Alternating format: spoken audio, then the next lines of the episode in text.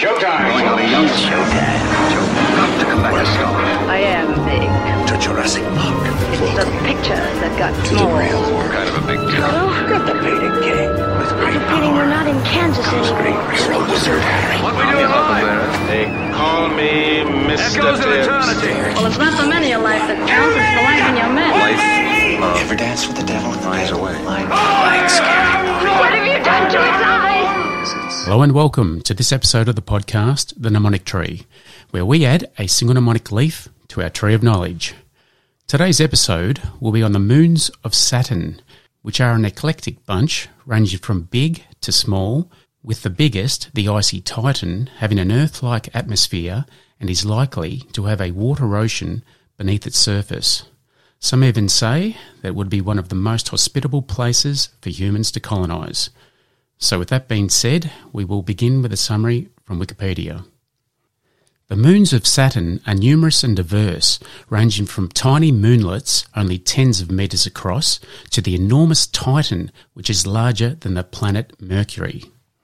Saturn has 82 moons with confirmed orbits that are not embedded in its rings, of which only 13 have diameters greater than 50 kilometres, as well as dense rings that contain millions of embedded moonlets and innumerable smaller ring particles.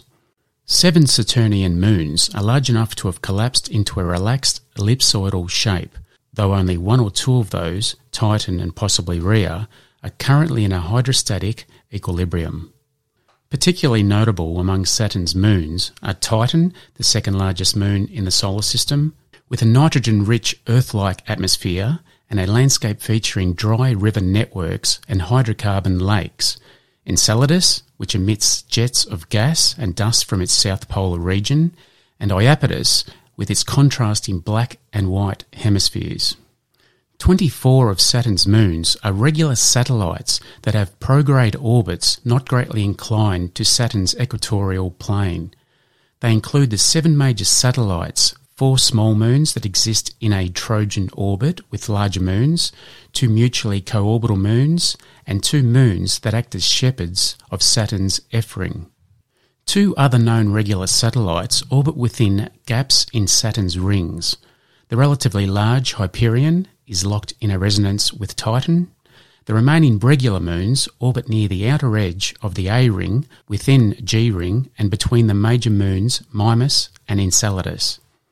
The regular satellites are traditionally named after Titans and Titanesses or other figures associated with the mythological Saturn.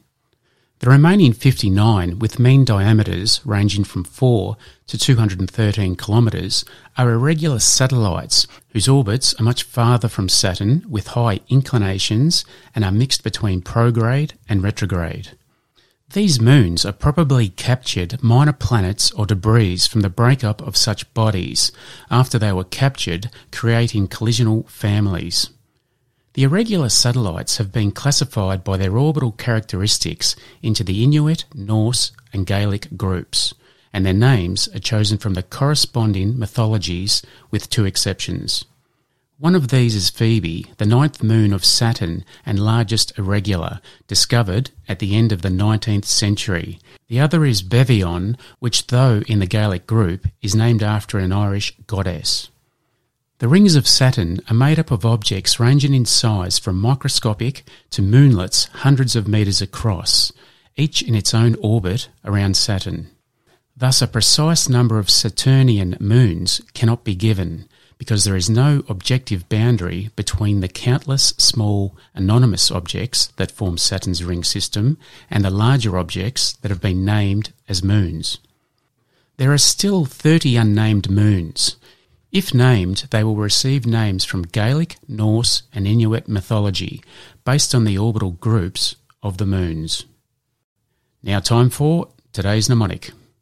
And the mnemonic for moons of Saturn is tridate. That is spelt T R I and the date D A T E.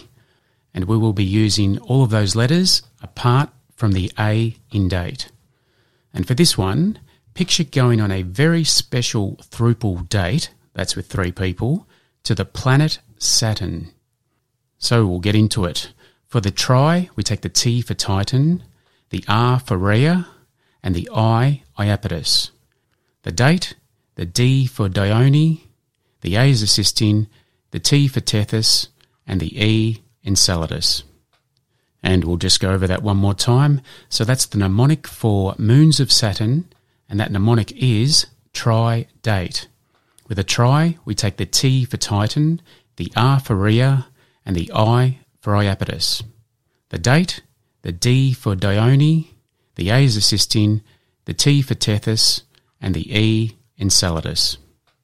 Now on to five fun facts.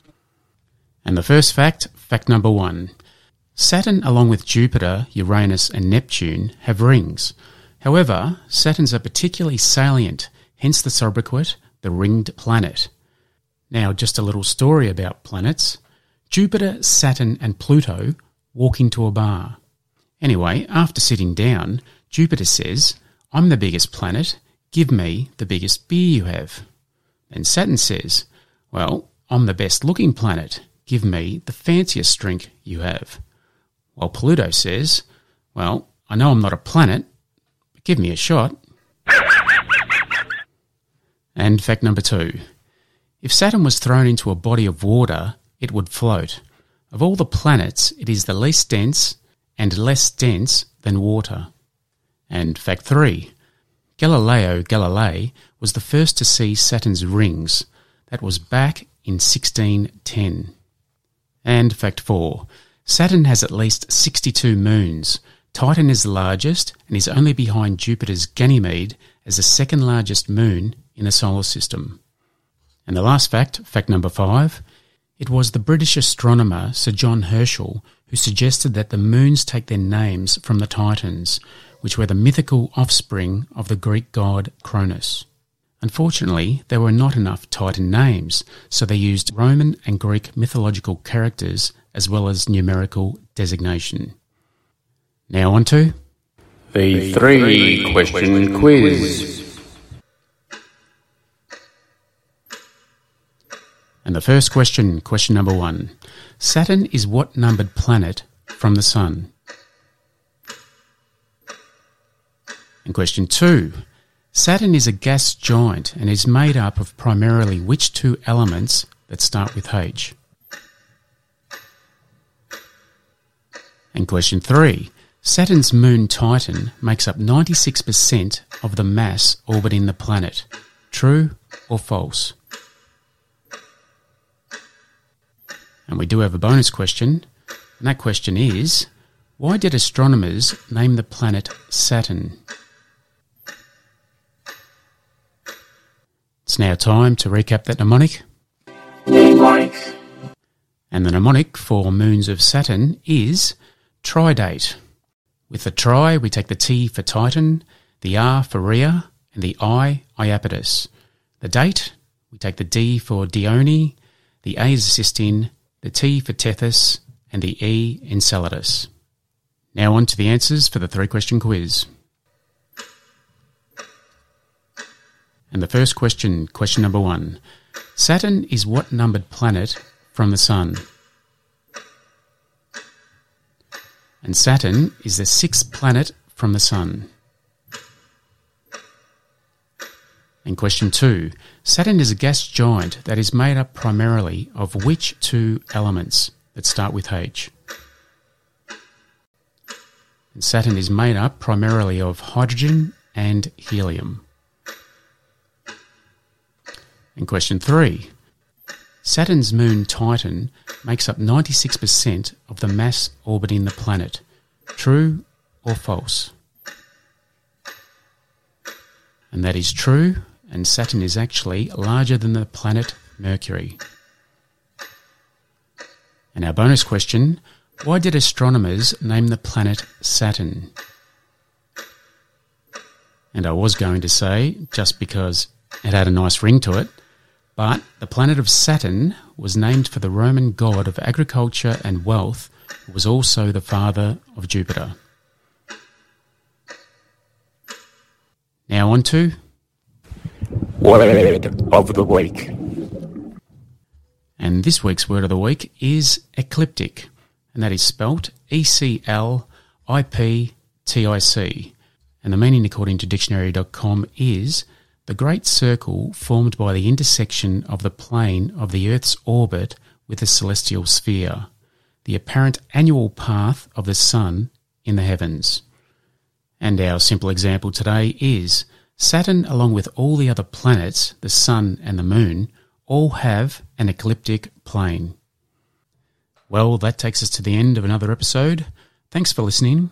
If you'd like to join our mnemonic community, you can reach us at the Mnemonic Tree Podcast, which is all one word, dot com on the website. From there, you'll find links in the top right to Facebook, Instagram, and YouTube. Your feedback is much appreciated, so if you have the time, please rate and review the podcast on your chosen platform. Any reviews read on the podcast will receive a small gift of appreciation.